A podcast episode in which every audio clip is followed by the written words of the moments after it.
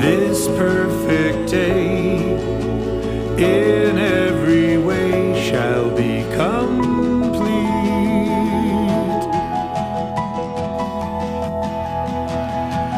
With the power of love, with the power of love, you'll see. With the power of love, you'll set yourself free. Power of love. You have the power of love.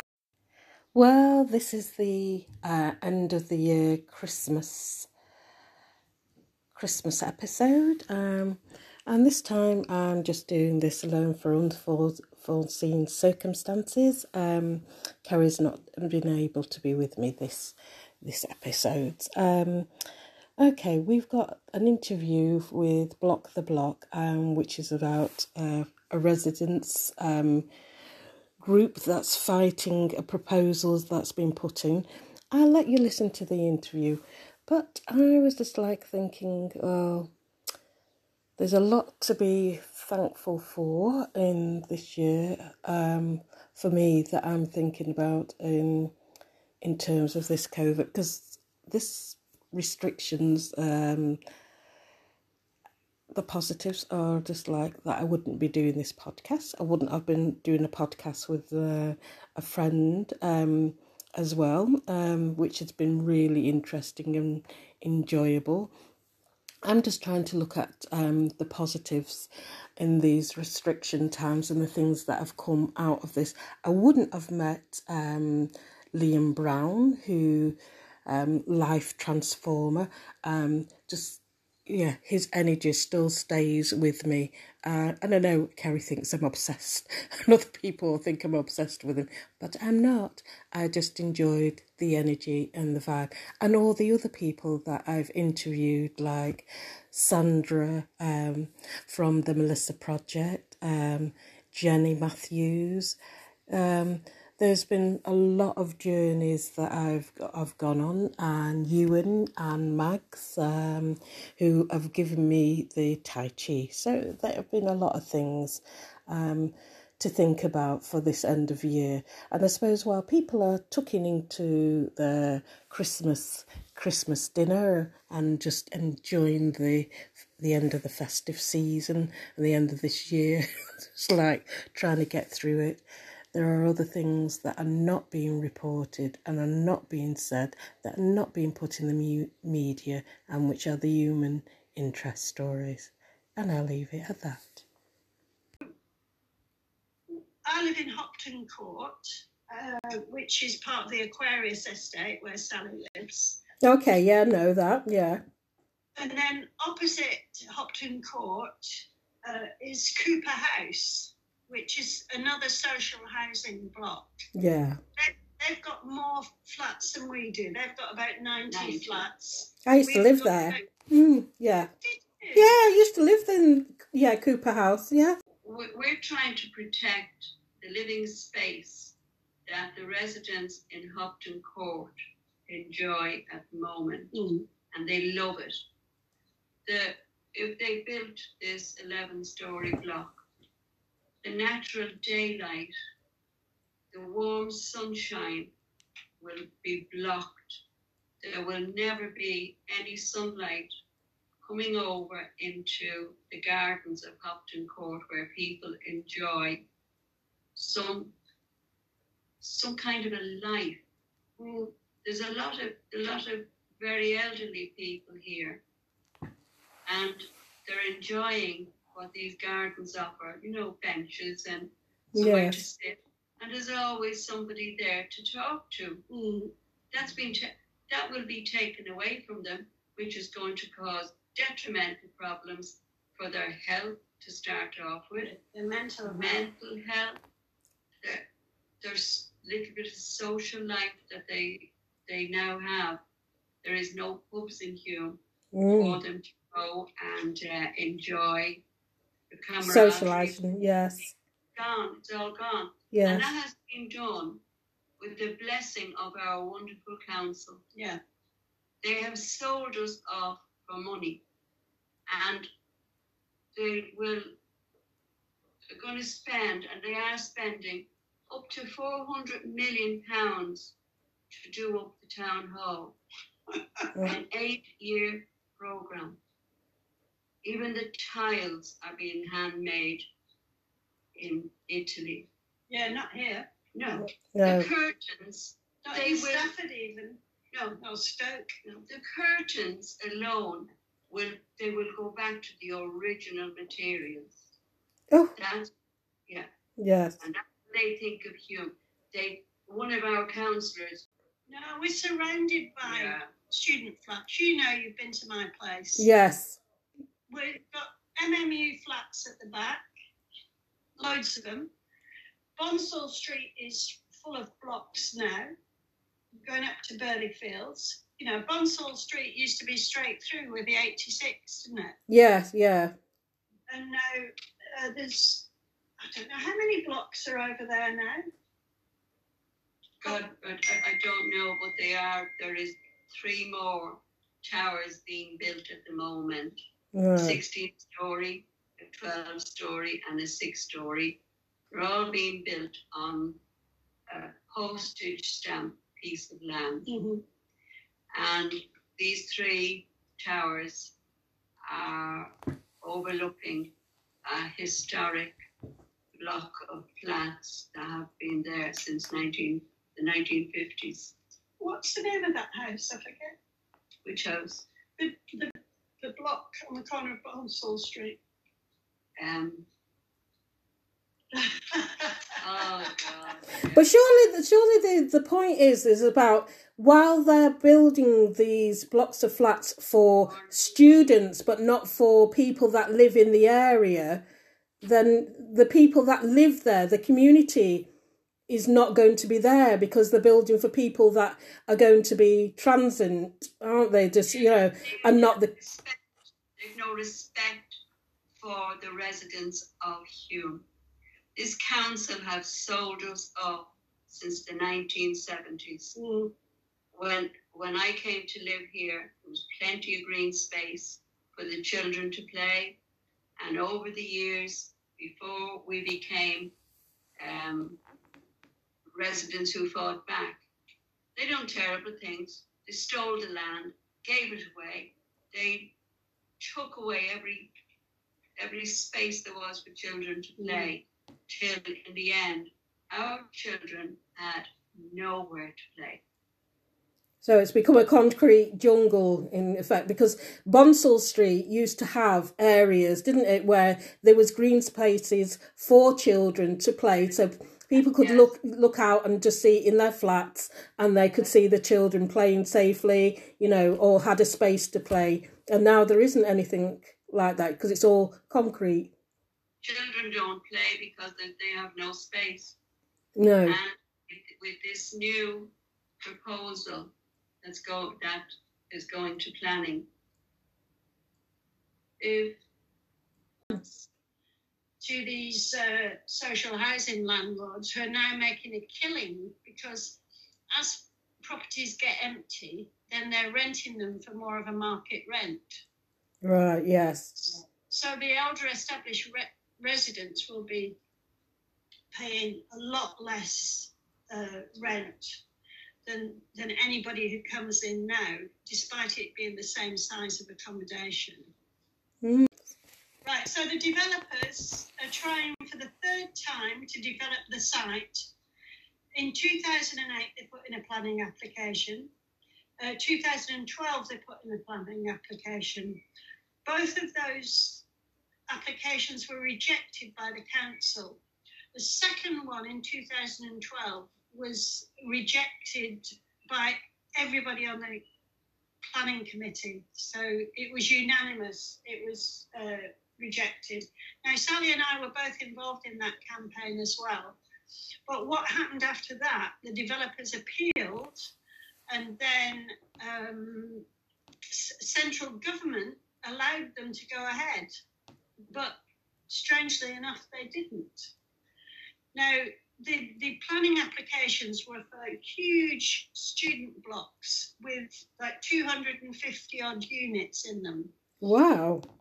Yeah. It's only yeah. a small space, though, isn't it? Yeah, it's about 20 feet away from Cooper House. Yes, yes. So it's really overlooked, you know. So they're not taking mm-hmm. into account the the you know the people in the community in the area, and also you know just like just the space, isn't it as well? You know that you know the the you know, the town hall and the money that they're putting in is more valuable than the people in Hulme in or places like Hulme. Uh, The residents there, they're not valuable. They're not putting the investment in because it's all about money. Mm. Yeah. And East Manchester, they've sold off East Manchester as well. On Oxford Road, that is called the Oxford Corridor. Mm. Yeah, And the guy who owns um, the Etihad Stadium, he gave, I don't know whether it's a billion pounds or 10 million. I think it's a billion to do the work that's gone ahead on Oxford Road. That's all because it's to do with the university. There's not all that the, the traffic that goes along Oxford Road now is buses and ta- black taxis and cyclists. And they shifted all of the huge traffic onto Upper Brook Street Mm. and Brook Street without a thought for anybody. What about all the people who live on the Brunswick estate Mhm. that is beside Brook Street? Oh, they have thought. They have thought about somebody. They've thought about the student and how to make them comfortable, and the their sort of like how it's like all going to be fixed together so they're you know so the parents don't have to worry about their students their children being going anywhere else and it's all within that area so that cuts out everybody else that lives there because they're not thinking about people that are there day in and day out year in and year out that are also contributing to you know the economy as well because you need these people there as well as the students to work hand in hand to you know council tax and the students aren't. So who's funding the improvements Oh. In town hall and everything else? Mm. yeah that's an interesting point yes And you know I work with students anyway. They frighten them to death, telling them not to go into. They tell them not to go into Moss Side. Can you believe it? oh yes i can yes i can yes Ridiculous. yes You know, they'll meet the nicest people they could hope to meet. You know, meet, meet a real Yeah. community. I met, And I met frightening them. Yeah, I met a young student who, who was, um, he asked to do an interview with me, and we couldn't do it because of the restrictions. So we had a phone conversation, but he was only a first year student living up near um, on Bonsall Street Yeah. in, in the in the these little flats that they had built beside um, Birley Fields. up there. yes And uh, I said to him, he was going home the next day. His mum was coming to, to pick him up. And I said, ordinarily, how, how, when would you come back? And he said, well, when we leave in May, the day we hand in our key, that's on a Saturday. And they send in the cleaners. And on the Monday morning, overseas students take over our flats until September when we come back. But if we went home sick or anything, even in February, say we got glandular fever or anything like that and had to go home, we still have to pay our rent up to May. He said, there is nothing free with Manchester University. They couldn't care less about us. We are money for them. Mm. And they're certainly not paying the staff a magnificent wage. Oh are no they? Cut down the staff as Yeah. well, down to the bare bare minimum. yes yeah So we do not, yeah, we do not want this block we've we've worked very hard. We've done we've gone door knocking. We have petitions going. We've done leafleting, and we um, we made two enormous banners, and we put one on the um, fence of Hopton Court, block the block, 250 units, da da da, and we put one at the side of the Gamecock pub, and they've been taken down today. Oh, wow. I, yeah. So they don't want anybody to know this to spoil their image of just like what they want to present. Because I can remember sort of like in the 80s, Bonsall sorry, and a student actually did um, a film about he was told not to go into Hulme, but he said it was the most um, interesting time. And he met Lemn Sissay through. Yeah. Yeah. and it was just like all the things that were set off there. It was also there used to be um, a film place that you used to be able to go to across the walk in Hulme. There used to be lots of little things that would, would be happening that was, you know, sort of like student, um, I wouldn't say student led, but sort of like incorporated into the area. So there were very positive things going on. And I loved Hulme because it was buzzy and the community was there and they're trying to take all that away to put this glossy image of just like this is safe, this is lovely, this is new, you know, yeah. But yeah, they want rid of the people of Hulme. They want to erase our history Yeah. of Hulme.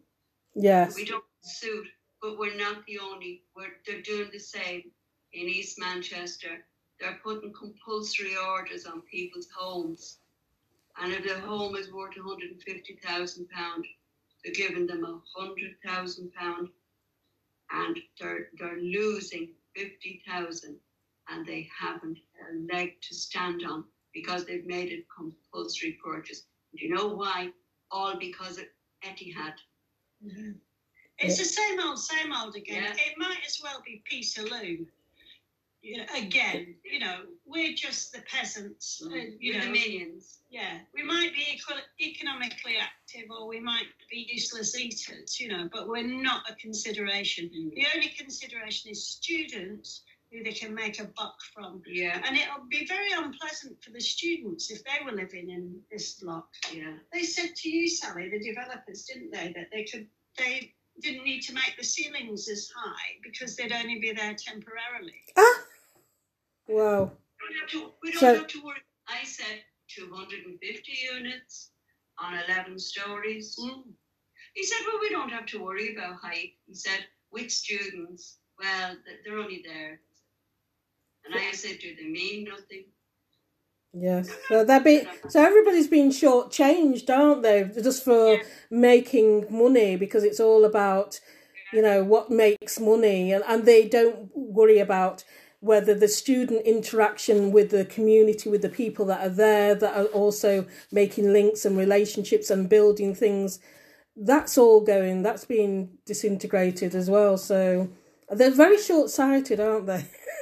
very. This, It's all about money. Yeah. It's just about money. I mean, our block, Hopton Court, had those um, in, those flammable tiles on it. yeah, because what happens is, you know, everything's subcontracted like five or six times, and eventually the last subcontractor is, you know, the people who put on the cladding were from Lithuania. You know, I managed to chat to a few of them, but you know, they're poor migrant workers having to work across Europe and probably working for peanuts, putting up dangerous tiles on our building that luckily later were changed.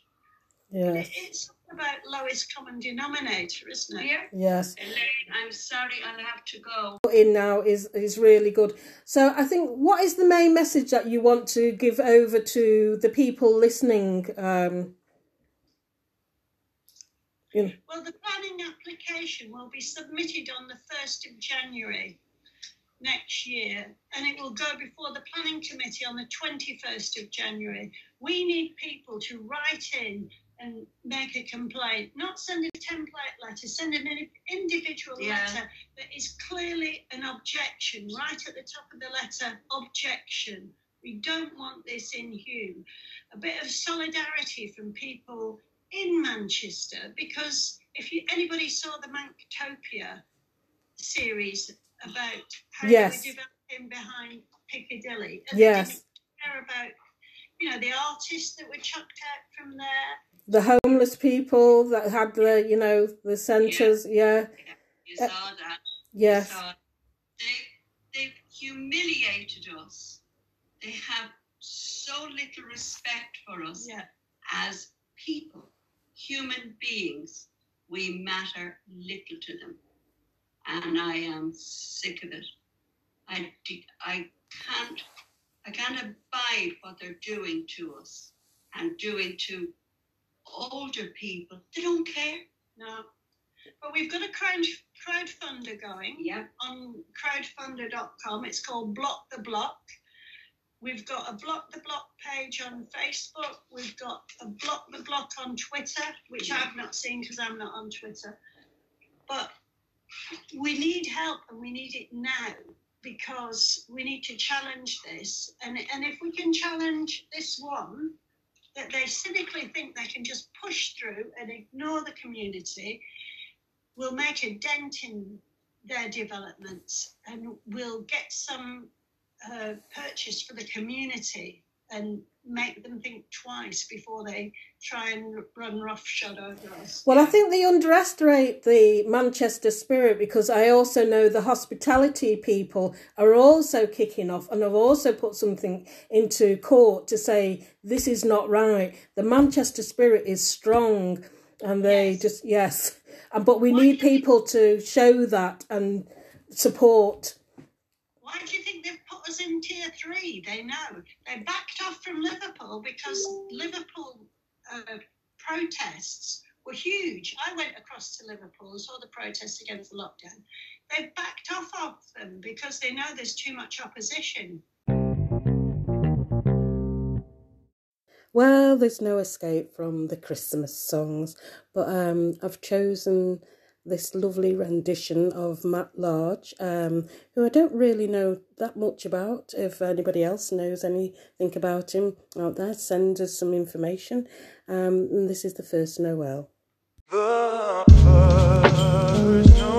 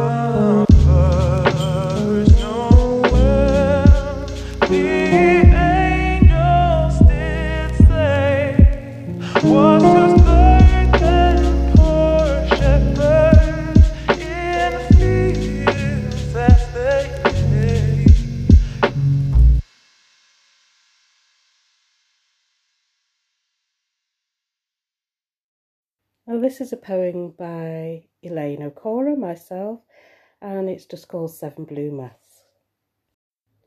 Seven blue mass discarded in the December rain puddles, breaking free from the restrictions, countdown, time to the festive season, to enjoy, not think, get over these restraints, this mind strangulation, too scared to be, too scared to think beyond the blue mass except for being free.